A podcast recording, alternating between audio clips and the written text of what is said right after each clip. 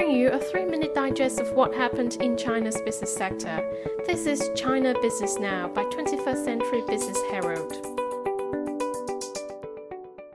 Hello everyone, I'm Stephanie Lee. Coming up on today's program, China's economic recovery accelerates in April, fueled by surging consumption and growing industrial output. And Guangdong pushes ahead with investment in Greater Bay Area rail network.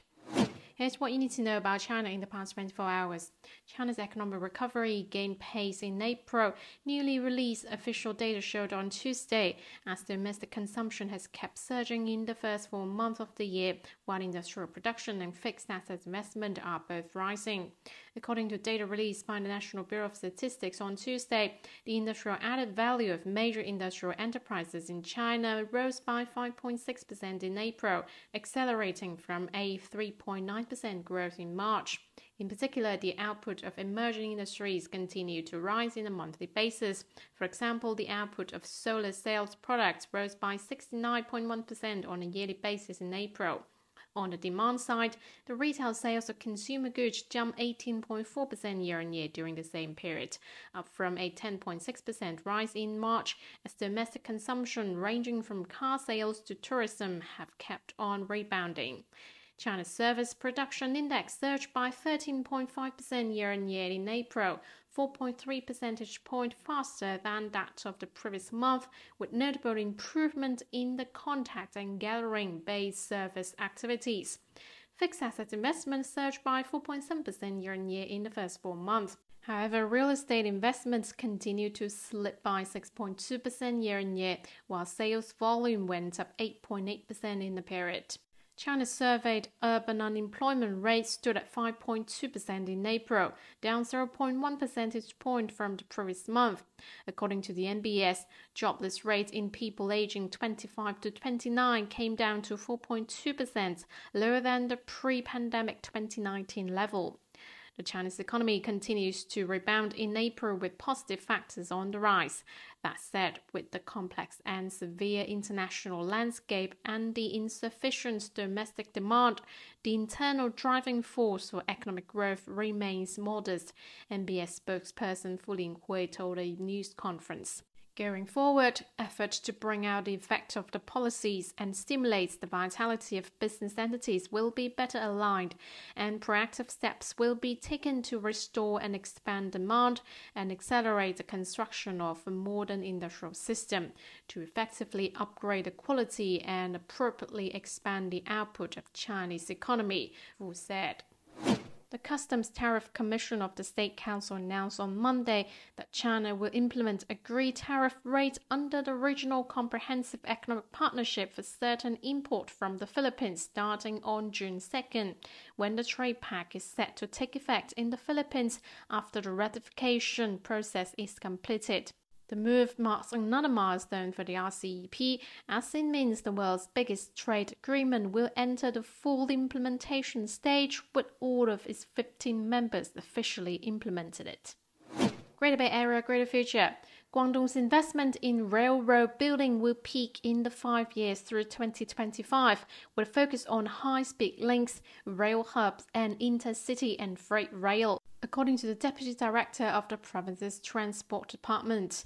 Rail lines in use and those under construction in the Greater Bay Area are set to total 4,700 kilometers by 2025, Jia Shaoming noted in a recent online interview with China's Transport Ministry. In the 14th five-year plan, Guangdong's railroads will exceed 5,000 kilometers with investment of more than 1.6 trillion yuan. There are 37 provincial level rail projects now being built whose mileage totals 2190 kilometers, with investment of 782.7 billion yuan. And there will be 11 new projects this year with mileage of 420 kilometers and investment totaling 232.8 billion yuan. According to Jia, Guangdong aims to speed up construction of high-speed rail links between the provincial capital of Guangzhou and Zhanjiang, as well as between Shenzhen and Zhaoqing, so as to expand the mileage of intercity railroads in use in the Greater Bay Area to more than 800 kilometers by 2025. It'll also assist with the construction of freight lines connecting Jieyang and Huizhou, as well as Shantou, Guangzhou, and the Macau and Hong Kong SARs. Railway hubs projects will also be promoted at Guangzhou Railway Station, Guangzhou East Railway Station, and Shenzhen Xili Railway Station. The world's largest offshore liquefied natural gas terminal began trial operation on Sunday, which will increase the use of clean energy in Hong Kong and optimize the energy structure of the Greater Bay Area. The LNG project, which includes a dual berth offshore LNG receiving terminal, an onshore LNG receiving terminal, and two submarine pipelines, is the largest offshore energy infrastructure construction project in recent years in Hong Kong. The LNG terminal is equipped with the world's first all-steel offshore dock available for two LNG carriers at the same time, according to its operator China National Offshore Oil Corporation on Monday. Next on Industry and Company News, China will cut the retail gas prices starting midnight tonight, benefiting private car owners to save up to 15 yuan in filling up a 50 liter tank. Prices of gasoline and diesel will go down by 380 yuan and 365 yuan per ton, respectively, according to the National Development and Reform Commission on Tuesday. WPS, the word processing software owned by Chinese tech company Kingsoft, unveiled its generative AI tool on Tuesday without giving information of its official launch date. The AI writing assistant WPS AI, similar to software Copilot, is able to create charts, report articles, presentations in response to prompts, and extracting key points by scanning files. The user-friendly functionality only requires prompts using natural language, Kingsoft said.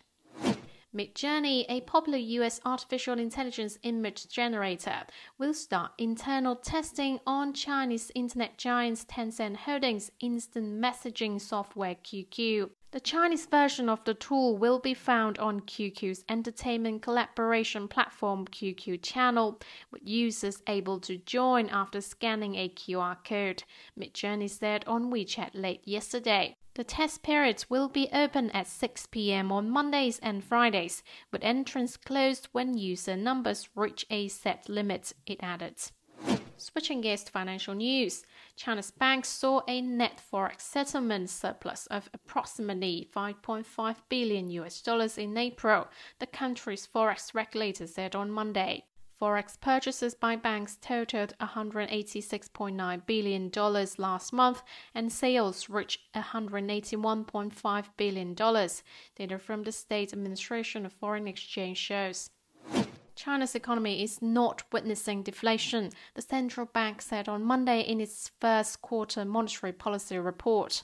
The PBOC said the recent moderation in price increases is mainly due to the faster recovery in supply than demand and last year's high comparison base in contrast with deflation, which refers to a sustained decrease in prices and a downtrend in money supply. China is experiencing a moderate increase in prices, with the core consumer price index rising about 0.7% year on year, and a relatively fast growth in broad money supply and social financing, the PBOC said. The country's CPI reading may rise mildly in the second half of the year and reach the average level seen in recent years by the end of the year as the gap between supply and demand narrows, the central bank added.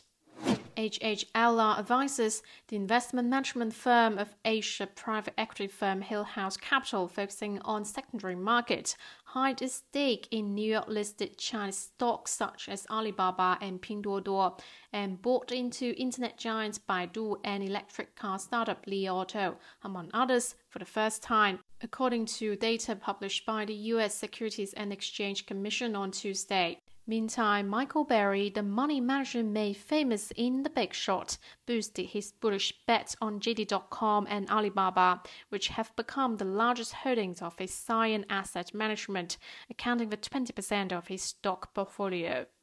Wrapping up a quick look stock markets. Chinese stocks retreated on Tuesday after a productivity data misses forecast.